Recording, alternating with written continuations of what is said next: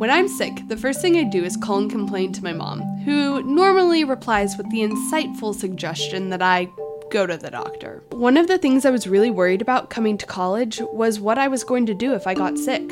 I was spoiled when I lived at home because my mom would take care of me, but in college I kind of have to fend for myself. Also, the consequences of missing class are a lot greater in college than they were in high school.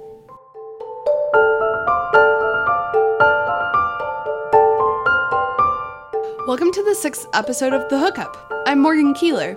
And I'm JT Lindsey. We've been doing this show for nearly two months now, and in those two months, there have been a lot of late nights, stressful pitch meetings, and nights where I've eaten Clif Bars for dinner just to save time.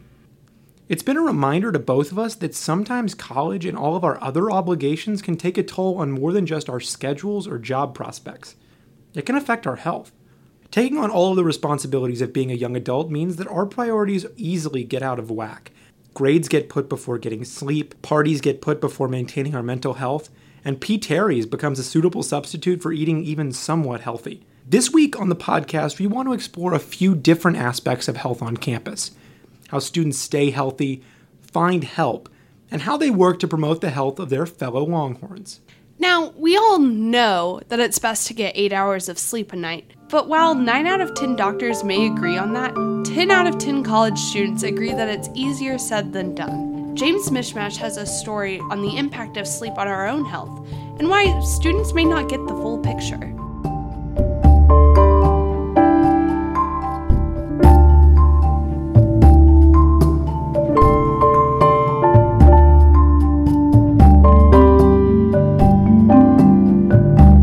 You ask me, waking up is the hardest part of the day.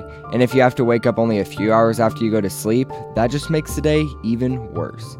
Almost every college student knows the struggles of staying up until 3 a.m. to study or party, or wake up for that dreadful 8 a.m. Sometimes, when students joke about the amount of sleep they get, they don't realize the effect that their lack of sleep can have on their health. According to Dr. Lawrence Epstein of the American Academy of Sleep Medicine, adequate sleep is essential to feeling awake and alert, maintaining good health, and working at peak performance. And after two weeks of sleeping six hours or less a night, students feel as bad and perform as poorly as someone who has gone without sleep for 48 hours. I know a lot of students, including me, who would love to get six hours of sleep each night, and many students, like Abby Mielek, a government and Spanish double major, were surprised by Dr. Epstein's statement. Wow, so I didn't really expect that to be true. That, like, when you go two weeks with getting six hours sleep a night, that it would be the same as staying up for 48 hours straight. But definitely, now that I know that, I can kind of tell like whenever I go a long time without getting much sleep per night, it definitely affects me mentally and physically. Like I start to feel sick. While the doctor's idea of six hours of sleep a night seems great, oftentimes for us college students, it seems more unrealistic. The closest thing we get to dreaming some nights is daydreaming about the sleep we could get. For Ann Wynn, an engineering major, six hours is a rare occasion. I get around four to five hours a night because of school. And so I'm an engineer, and engineering is hard, and I probably don't prioritize sleep as much as I should because I like if I'm not working, I'm doing something for an extracurricular org or I'm trying to like hang out with friends. It's really hard to balance the sleep, social life and school like triangle. And it's something I'm working on. But I think I get enough sleep to get by on weekdays. I think we can all feel and struggle. Four to five hours of sleep is a pretty common practice on campus, whether it's because of a night of partying or a night of studying. But Carter Adams, a government major, doesn't suffer from college sleep deprivation, getting more sleep than anyone I know. So I personally get at least nine and a half hours of sleep every single night, and it feels amazing, and I feel amazing. And then I have my peers around me; they get like five, three hours, and I'm like, yeah, they're they're definitely not having fun there. So uh, I think I think eight to nine hours is ideal for, for students during during college. Cool. And do you think like sleep does affect like your mental and physical oh, health? Oh, definitely, hundred percent, no question. That's not even no. That, that's why I get nine and a half hours a night because I know that it affects me. Candace Baker also sees sleep as a crucial part of her overall health and had a few words to say about why she values getting a good amount of sleep, though it doesn't always happen. So, sleep is really important to me personally because it's so important to living a healthy lifestyle. There have been a lot of studies that have shown that when you don't get enough sleep, your health is adversely affected. And so for me, that getting a good night's sleep seems like a pretty simple way to at least like maintain somewhat of a healthy lifestyle. And while many people think of staying healthy by going to the gym or working out or eating healthy, most students probably don't think of sleep having similar benefits on health as well. So I've felt like my mental health has definitely changed because of my college sleep schedule. I know that when there are days that I don't get a lot of sleep because I'm studying or I'm working on an assignment, I I worry a lot. And I think I, I just feel bummed out. And I always have to remind myself, okay, like just go to sleep. So, students obviously know that sleep affects their overall health in both positive and negative ways. And most of the time, when students don't get enough, who do they blame? Professors. Whether it's too much reading, a big essay, or a test, students can normally find a reason to put the blame on the professors, though sometimes Netflix seems to get in my way. Because of this reaction, I asked Professor Elon Lang, a professor in the College of Liberal Arts, if professors take student sleep patterns and health into consideration, and whether or not he could tell when students don't get enough of it. One of the things that I always uh, notice as I run my relatively small discussion sections of 20 people or so um, is who hasn't slept because they tend to nod off, even during the most engaging discussions about Milton or um, what have you. But he said he understands the pain. You know, I remember my own experience as a college student um, and uh, actually as a, as a parent and an instructor myself, how I'm often uh, trying to do my job on um, uh, less sleep than I would like. Um, so I try to be sympathetic Ann Wynn told us about her hectic sleep schedule, and she goes to bat for the professors and knows that it's us, the students, that need to prioritize our health. I mean, I don't think all professors are like evil and they're like, I'm gonna give you work so you can suffer. I mean, they're human too, so they understand like we need sleep to like function. But like ultimately, it's up to like me to divide my work. So I don't think they're like purposely trying to give us a lot of work. Talking about health on campus normally leads to conversations about mental and physical health in terms of therapy services, yoga memberships, and all in between. But getting a good night's rest is the foundation for optimal health. We've heard from students who sleep more than or far less than medically recommended. So don't just try to eat healthy, try to sleep healthy.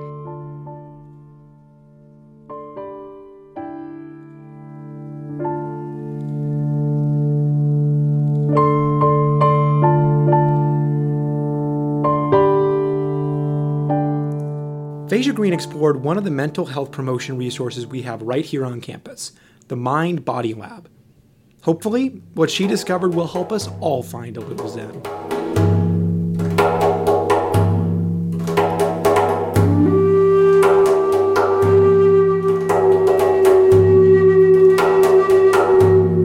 This is the busiest part of the semester. Students are studying hard,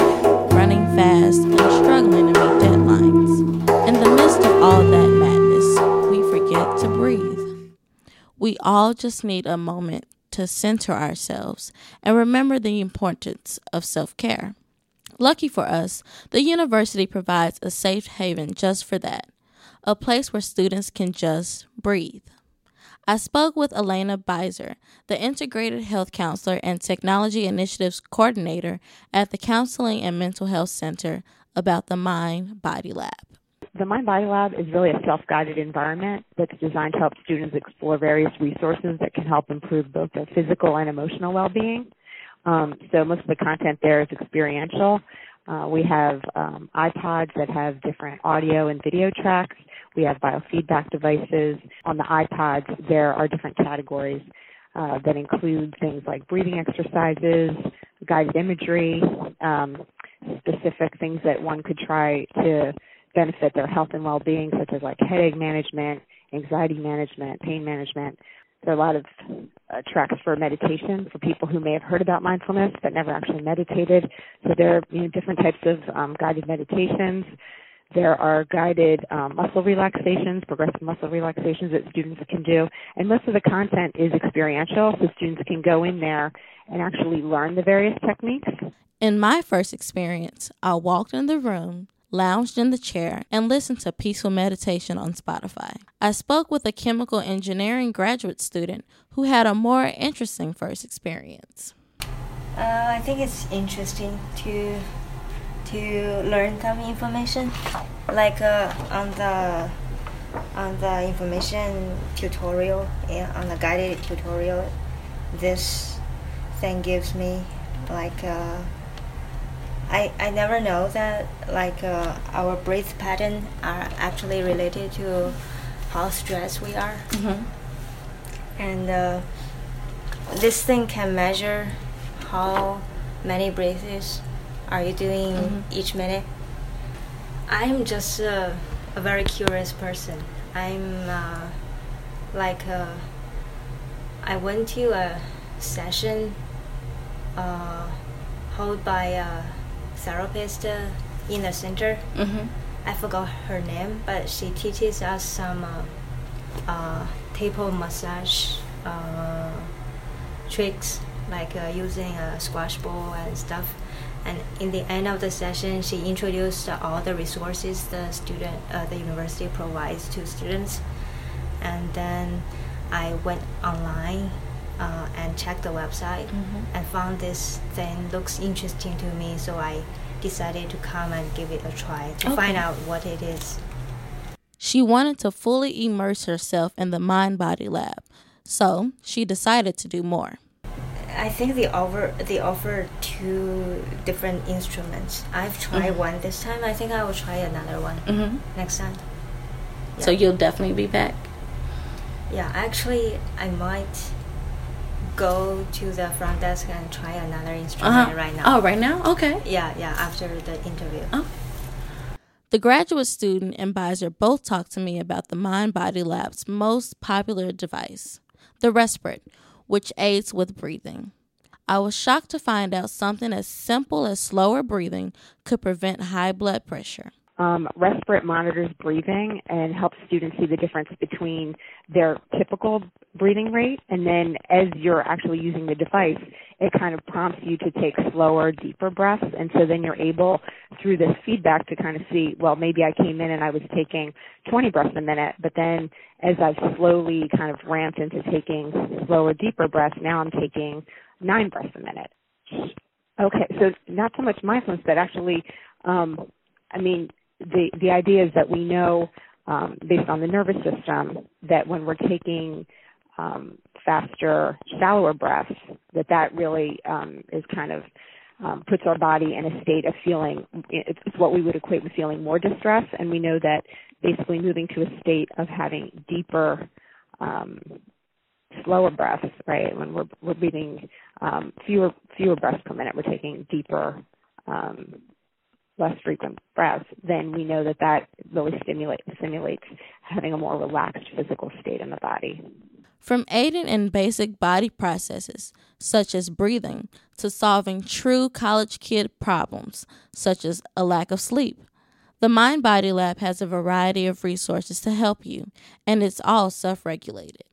And what we're trying to cultivate in the lab is really a sense that everybody is their own expert of what's best for them. And so we really encourage students to come in, try different, um, you know, different clips, different content, um, that you know, the different biofeedback tools, and really validate for themselves what's what what they feel is best for them. Because you know, it's really an acknowledgement that what might be really wonderful for one student might really not do it for another. No one knows you or your problems better than yourself. If the stresses of the world got you down, or if you need a moment to be alone without a book in sight, or if you're just curious, come to the Mind Body Lab. There are two locations at the Student Services Building on the fifth floor and the Student Activity Center on the second floor. Being in college can keep us busy to the point where we can't drop everything and go to those locations. But it is imperative to care for yourself, to just stop for a moment and breathe.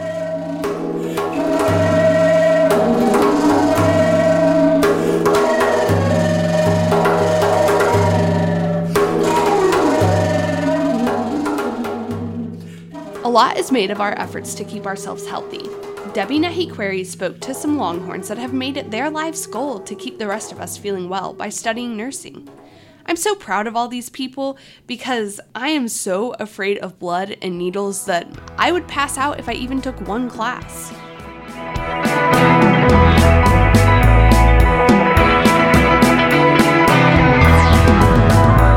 The medical field is such an important line of work because, unlike most industries, everyone's going to need a doctor or nurse's help at some point. They are people who have dedicated their lives to learning about the human body and how to treat it. Many of those people are right here on the 40 acres, those in nursing and pharmacy schools, or those in pre med programs. I sat down to talk with a few of those students. Nursing sophomore Summer Smith was attracted to the prospect of being a nurse because it allows her to get to know her patients and help them on a personal level. So, I actually um, didn't want to be a nursing major originally. I wanted to do, um, I actually wanted to be a therapist, um, but my dad got a hold of me and was like, nobody wants to go to a young therapist. Like, you'll take forever to make any real money. And so I wound up switching to nursing.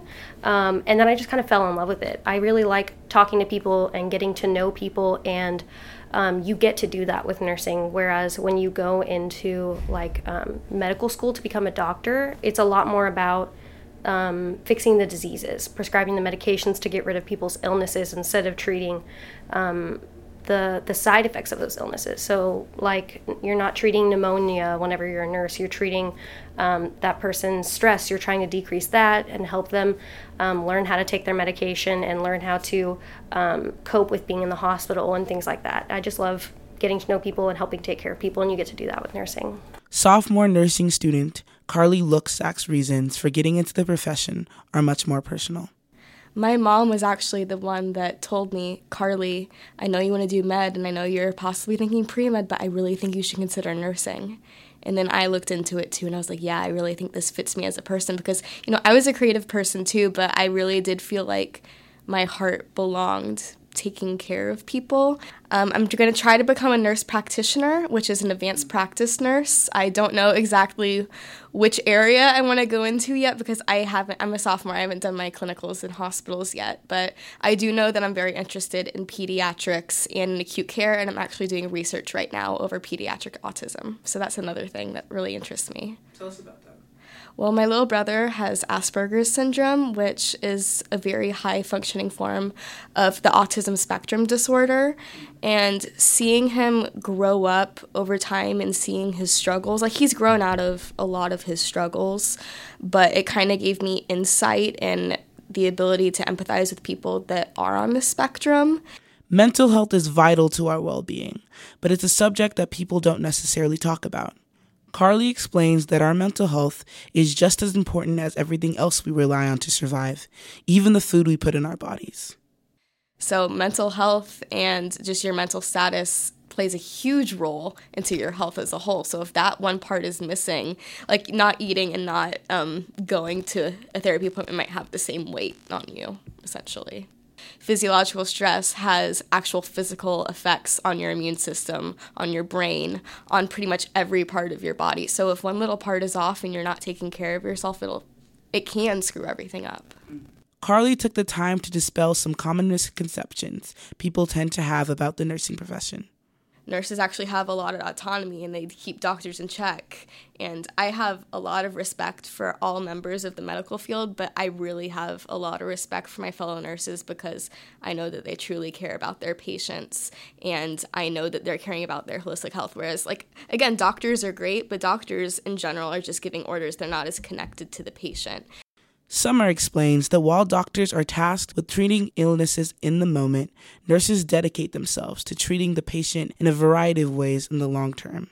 The doctor comes in, assesses like what's going wrong at the time, um, and monitors um, monitors your sickness levels. Just tries to get rid of the actual physical ailment. When nurses they're not prescribing medication or diagnosing things. They're in there to see what you need and give you your medication that was prescribed and then see how you tolerate that and see how you're like let you know about the signs and symptoms of things like that. So you're taking um, more taking care of the person instead of just getting rid of pneumonia or strep or the flu things like that. But while the path to becoming a nurse is a difficult one both carly and summer wholeheartedly believe it's worth the challenges they face I feel like it's like within me to help people, and I feel like this is taking a major step towards actually doing something I feel is already a part of me. Like I've just been learning nursing. I'm like, oh wow, this is actually part of me. I am already a nurse. Like they're actually like socializing us to become nurses, and um, like it is hard, but yes, it is worth it. Sometimes the work does seem like it's totally not worth it, but when you go back and take a second to think about how how lucky you are to to be passionate about something that's taking care of other people and knowing that you're going to be able to do that for such a long time and and just knowing that you can follow your passion is awesome. Like it's incredible. Um, because lots of people don't get that that privilege. But the work is definitely worth what the outcome is going to be Nursing and other medical studies require hours upon hours of reading and time spent in labs, and sometimes students within those fields feel removed from campus because of the work they do.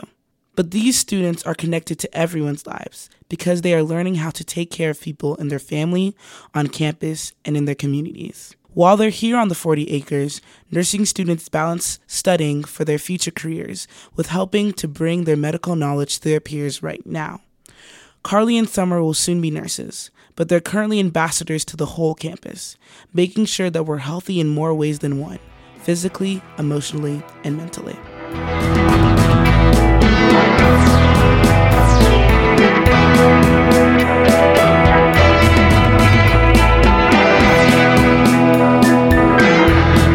That's all for this week's episode of The Hookup. Next week on the podcast, we've taken inspiration from a UT student who recently went viral for explaining the horror that was her first test. Be sure to tune in when we tell stories of other crazy things that have happened to Longhorns. Be sure to subscribe to this and all of our other podcasts on SoundCloud, iTunes, and Stitcher Radio. Just search The Daily Texan. You can follow us on Twitter at Texan Podcast, and you can also find more news online at dailytexanonline.com. Our reporters this week were James Mismash, Faysia Green, and Debbie Nehiqueri.